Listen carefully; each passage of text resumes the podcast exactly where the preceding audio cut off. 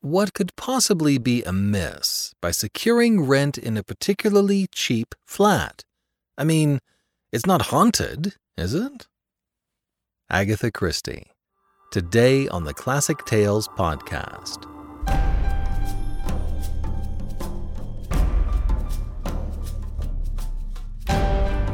Welcome to the Classic Tales podcast. Thank you for listening. We are proudly supported by our listeners.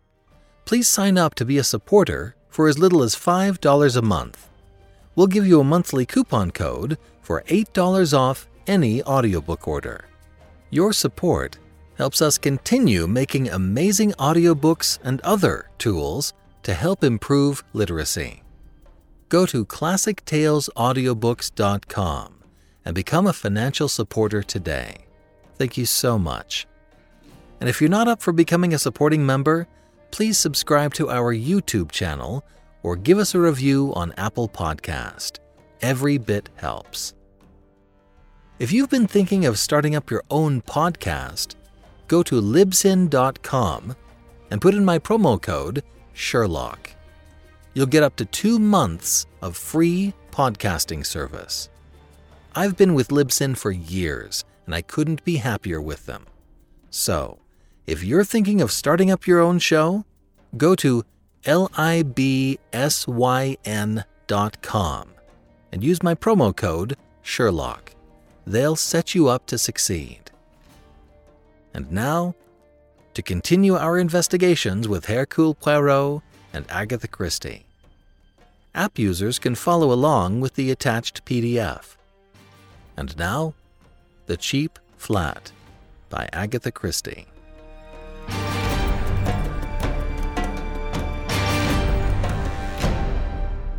So far, in the cases which I have recorded, Poirot's investigations have started from the central fact, whether murder or robbery, and have proceeded from thence by a process of logical deduction to the final triumphant unravelling.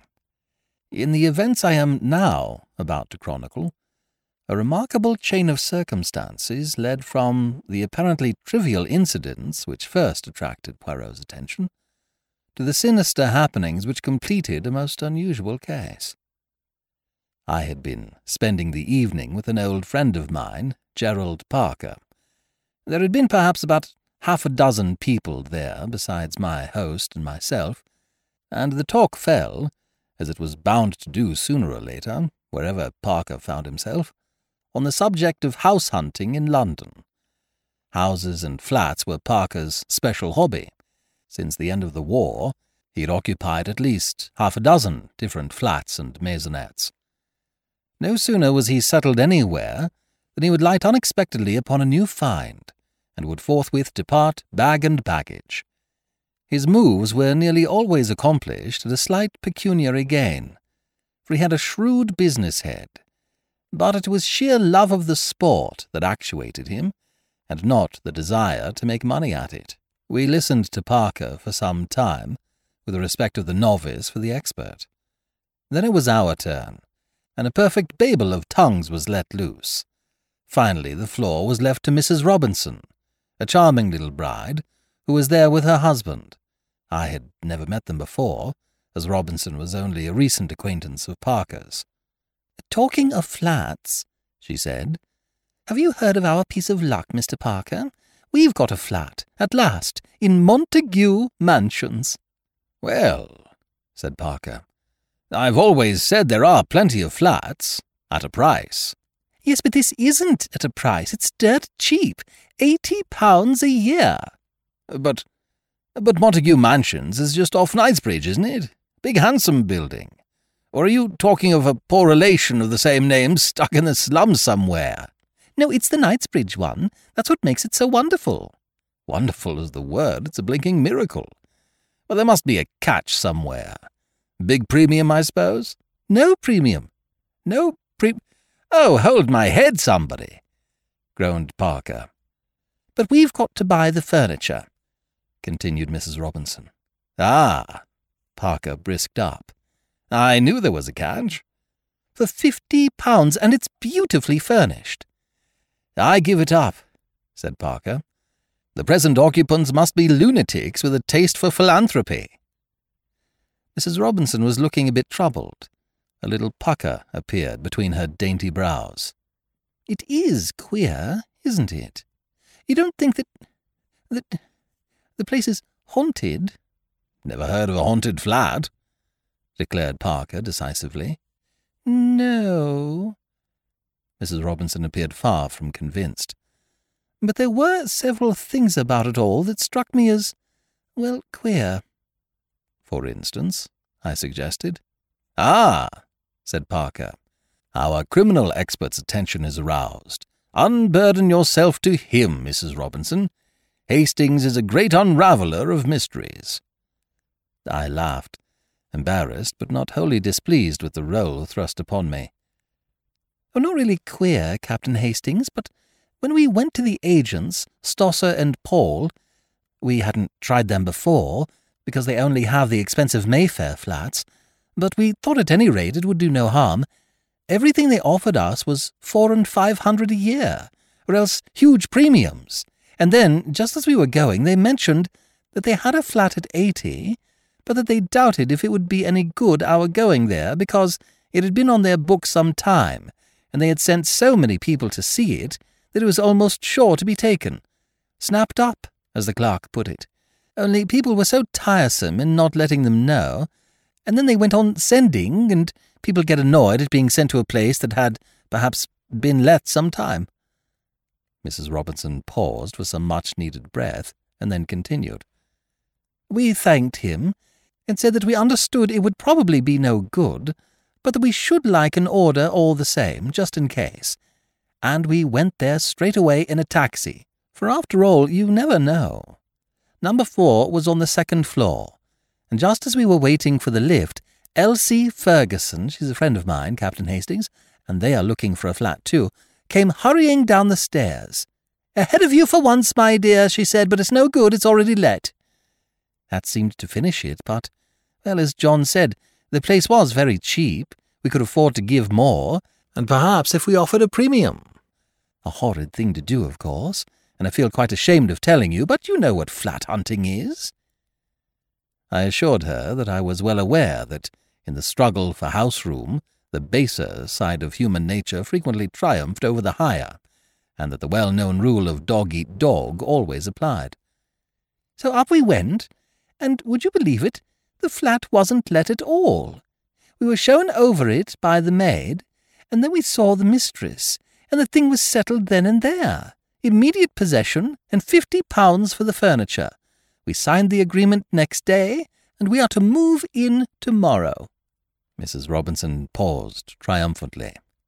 And what about Mrs. Ferguson? asked Parker. Let's have your deductions, Hastings. Obvious, my dear Watson, I quoted lightly. She went to the wrong flat. Oh, Captain Hastings, how clever of you! cried Mrs. Robinson admiringly. I rather wished Poirot had been there. Sometimes I have a feeling that he rather underestimates my capabilities. The whole thing was rather amusing, and I propounded the thing as a mock problem to Poirot on the following morning. He seemed interested, and questioned me rather narrowly as to the rents of flats in various locations. A curious story, he said thoughtfully. Excuse me, Hastings, I must take a short stroll. When he returned, about an hour later, his eyes were gleaming with a peculiar excitement. He laid his stick on the table and brushed the nap of his hat with his usual tender care before he spoke. It is as well, mon ami, that we have no affairs of moment on hand. We can devote ourselves wholly to the present investigation. What investigation are you talking about? the remarkable cheapness of your friends Mrs. Robinson's new flat. Poirot, you are not serious. I am most serious. Figure to yourself, my friend, that the real rent of those flats is three hundred fifty pounds. I have just ascertained that from the landlord's agents, and yet this particular flat is being sublet at eighty pounds. Why? There must be something wrong with it. Perhaps it is haunted, as Mrs. Robinson suggested. Poirot shook his head in a dissatisfied manner. Then again, how curious it is that her friend tells her the flat is let, and when she goes up, behold, it is not so at all. But surely you agree with me that the other woman must have gone to the wrong flat. That is the only possible solution. You may or may not be right on that point, Hastings. The fact still remains that numerous other applicants were sent to see it, and yet in spite of its remarkable cheapness, it was still in the market when Mrs. Robinson arrived. That shows that there must be something wrong with it. Mrs. Robinson did not seem to notice anything amiss. Very curious, is it not? Did she impress you as being a truthful woman, Hastings? She was a delightful creature. Évidemment. Since she renders you incapable of replying to my question, describe her to me then. Well, she's tall and fair. Her hair's really a beautiful shade of auburn. Always you have a penchant for auburn hair, murmured Poirot. But continue. Blue eyes and a very nice complexion, and, well, that's all, I think, I concluded lamely. And her husband? Oh, he's quite a nice fellow, nothing startling. Dark or fair? I don't know, betwixt and between, and just an ordinary sort of face. Poirot nodded. Yes, there are hundreds of these average men. And anyway, you bring more sympathy and appreciation to your description of women. Do you know anything about these people? Does Parker know them well? They are just recent acquaintances, I believe.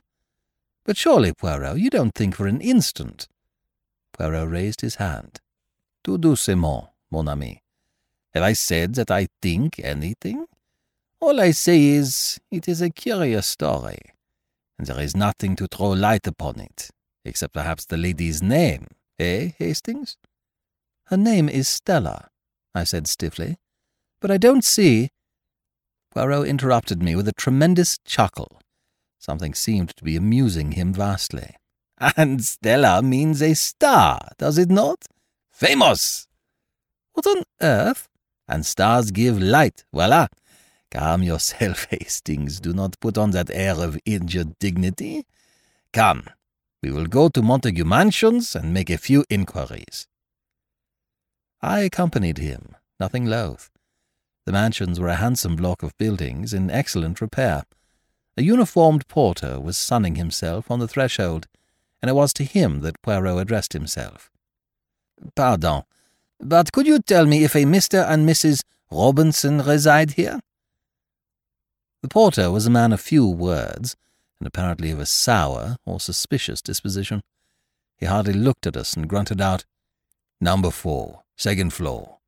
I thank you. Can you tell me how long they have been here? Six months.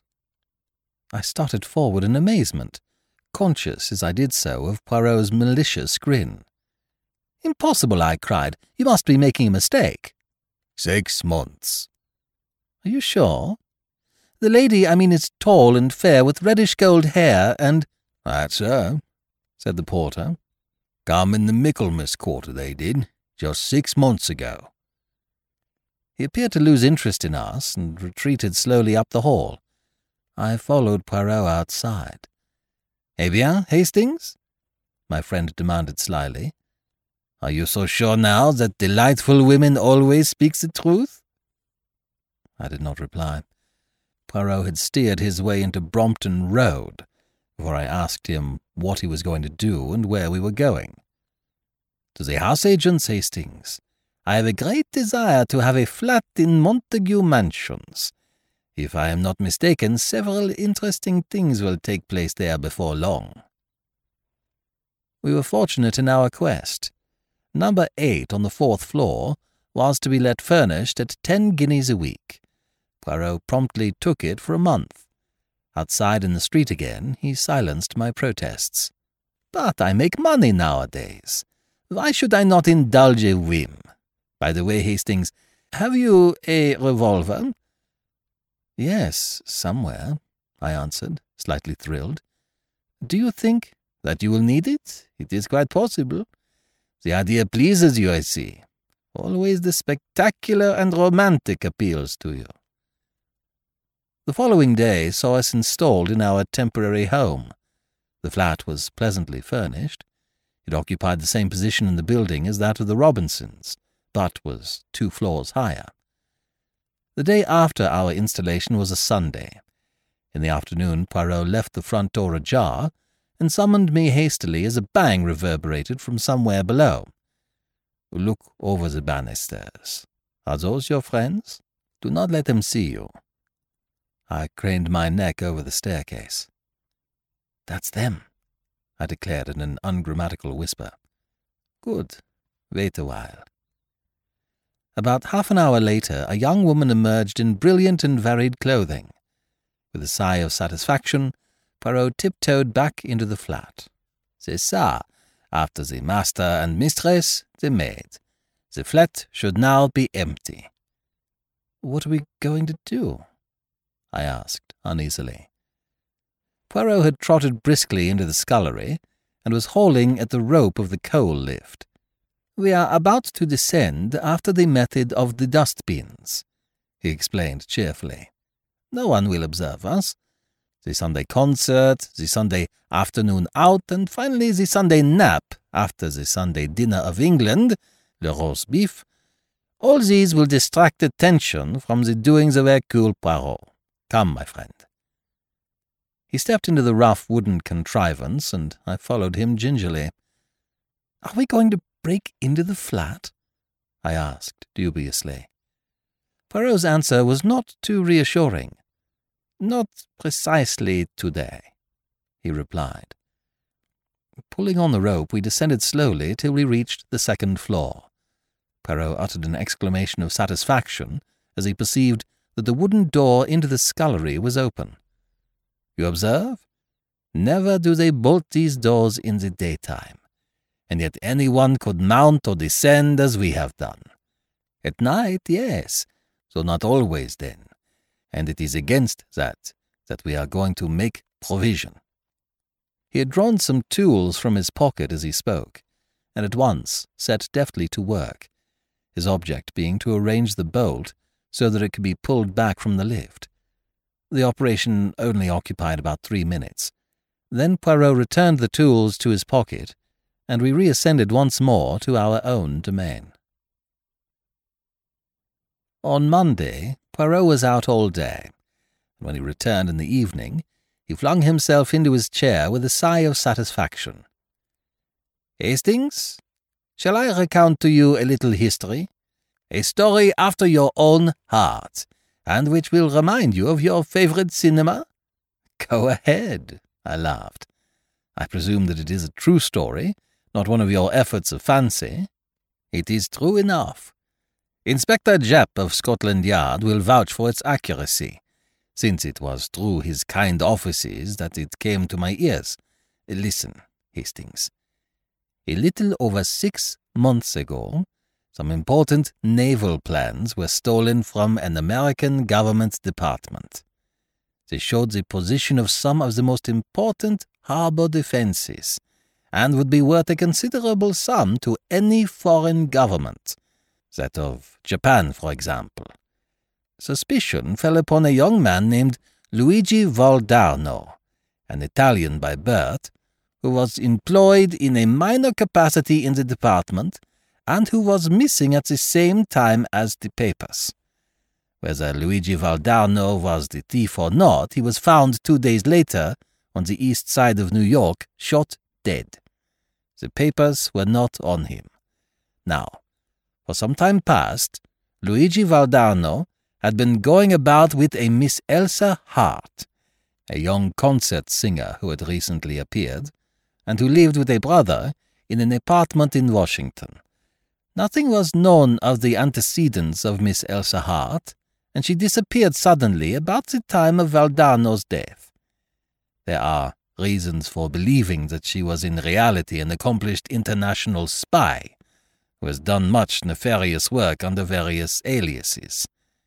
The American Secret Service, whilst doing their best to trace her, also kept an eye upon certain insignificant Japanese gentlemen living in Washington. They felt pretty certain that when Elsa Hart had covered her tracks sufficiently, she would approach the gentleman in question. One of them left suddenly for England a fortnight ago.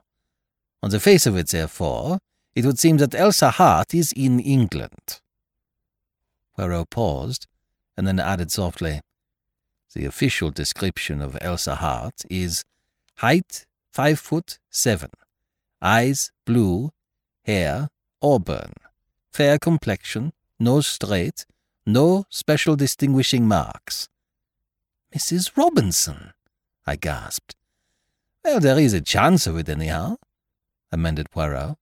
Also, I learned that a swarthy man, a foreigner of some kind, was inquiring about the occupants of number four only this morning. Therefore, mon ami, I fear that you must forswear your beauty sleep tonight and join me in my all-night vigil in the flat below, armed with that excellent revolver of yours, bien entendu. Rather, I cried with enthusiasm. When shall we start? The hour of midnight is both solemn and suitable, I fancy. Nothing is likely to occur before then. At twelve o'clock precisely, we crept cautiously into the coal lift and lowered ourselves to the second floor. Under Poirot's manipulation, the wooden door quickly swung inwards, and we climbed into the flat. From the scullery, we passed into the kitchen, where we established ourselves comfortably in two chairs with the door into the hall ajar.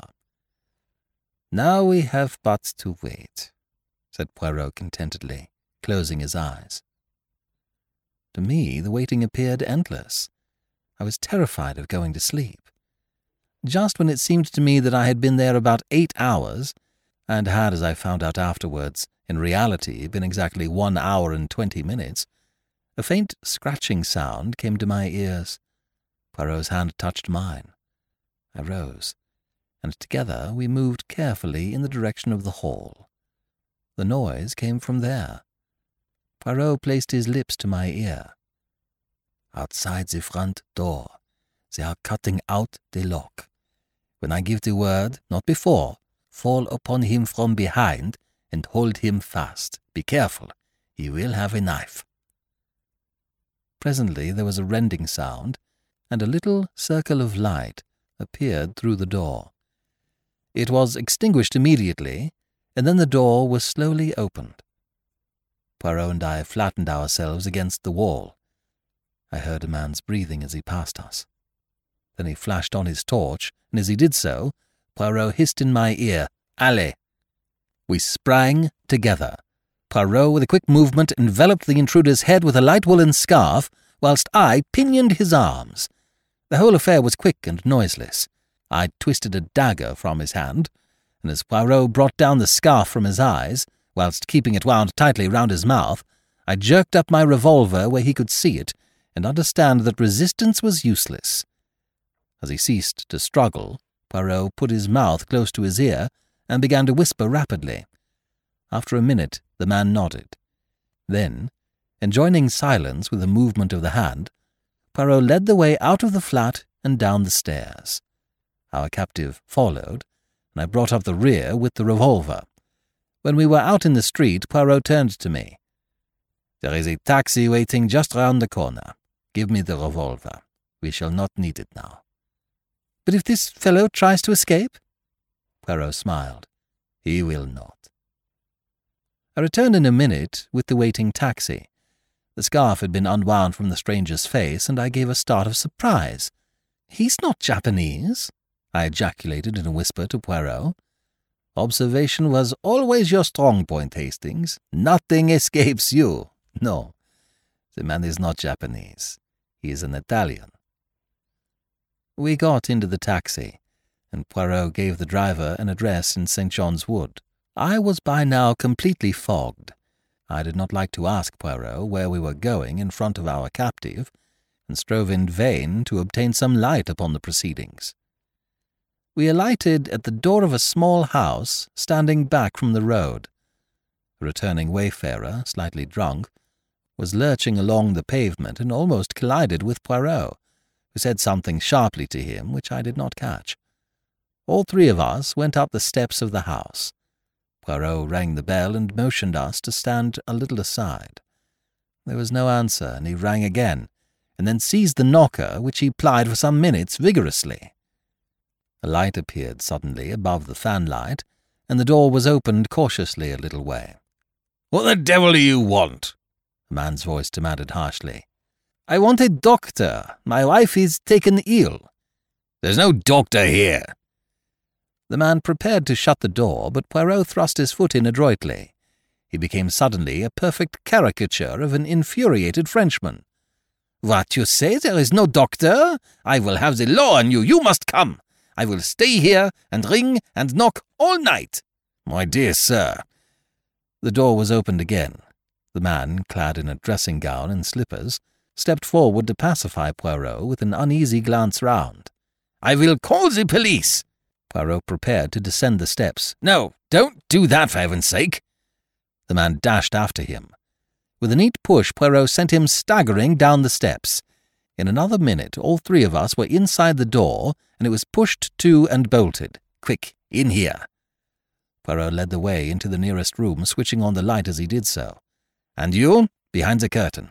Si, senor, said the Italian, and slid rapidly behind the full folds of rose-coloured velvet which draped the embrasure of the window. Not a minute too soon. Just as he disappeared from view, a woman rushed into the room. She was tall, with reddish hair, and held a scarlet kimono round her slender form. Where is my husband? she cried with a quick, frightened glance. Who are you? Poirot stepped forward with a bow. It is to be hoped your husband will not suffer from a chill. I observed that he had slippers on his feet, and that his dressing gown was a warm one. Who are you? What are you doing in my house? It is true that none of us have the pleasure of your acquaintance, madame. It is especially to be regretted, as one of our number has come specially from New York in order to meet you. The curtains parted, and the Italian stepped out. To my horror, I observed that he was brandishing my revolver, which Poirot must doubtless have put down through inadvertence in the cab. The woman gave a piercing scream and turned to fly, but Poirot was standing in front of the closed door.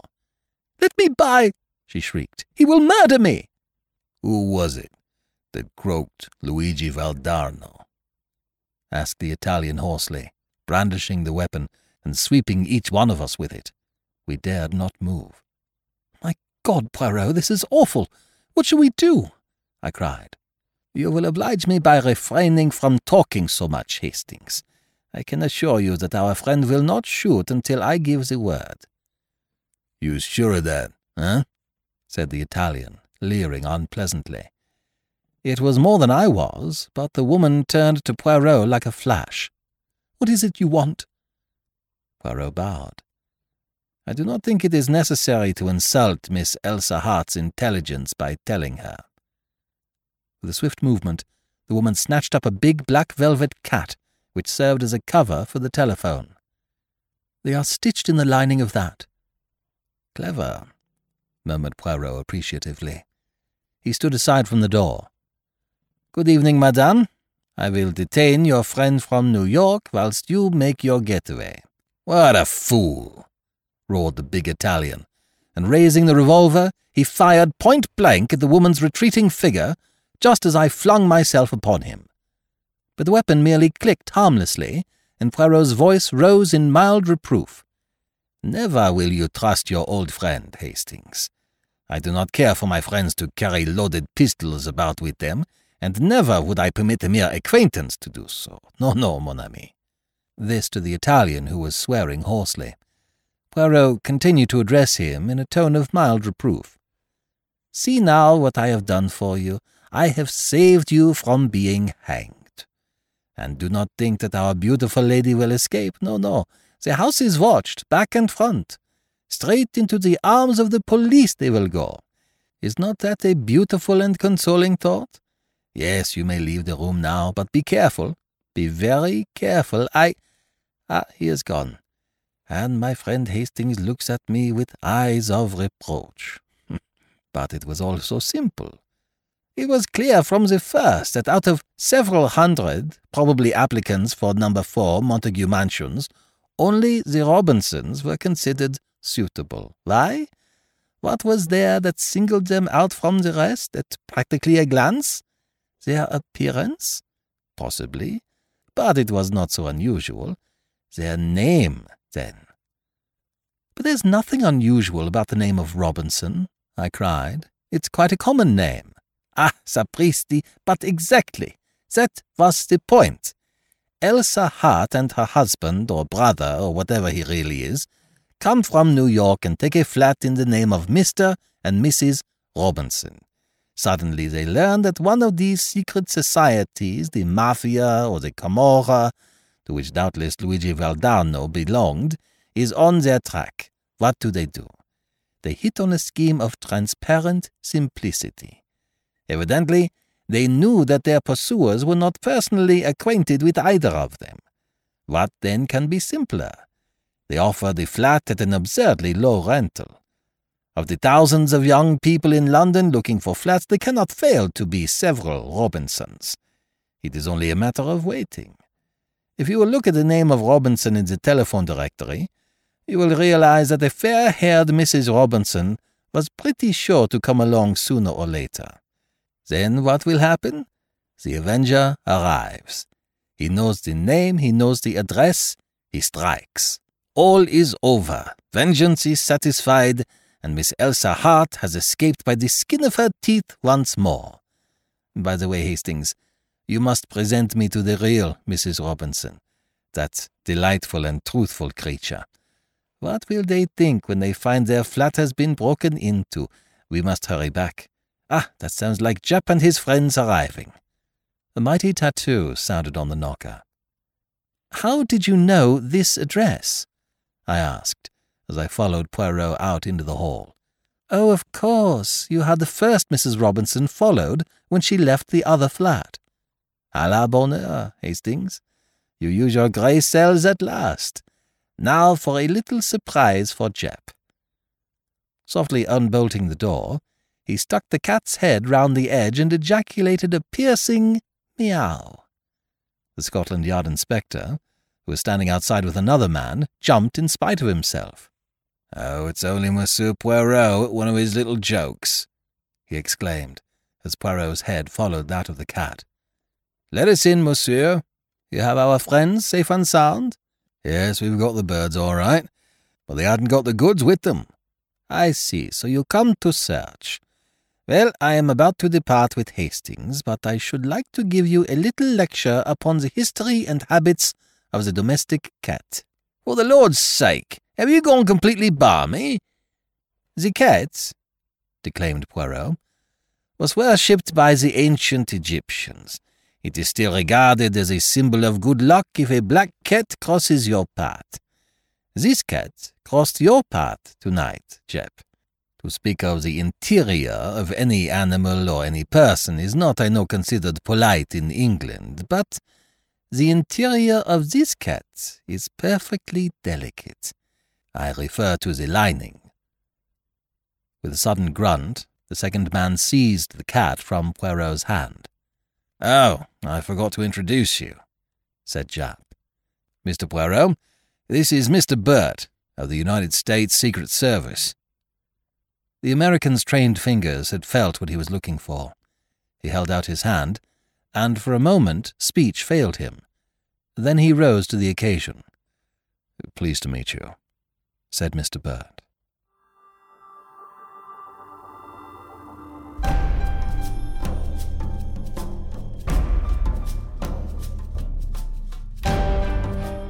This is BJ Harrison. I hope you've enjoyed this unabridged production of The Cheap Flat by Agatha Christie. If you have enjoyed this book, please become a monthly supporter by going to classictalesaudiobooks.com donate $5 a month and get a monthly coupon code for $8 off any audiobook order. Improving literacy is what we're all about. Thanks for pitching in. Thank you for joining me today and allowing classic literature to awaken your better self. Please join me every week, and we'll rediscover the greatest stories ever put to paper.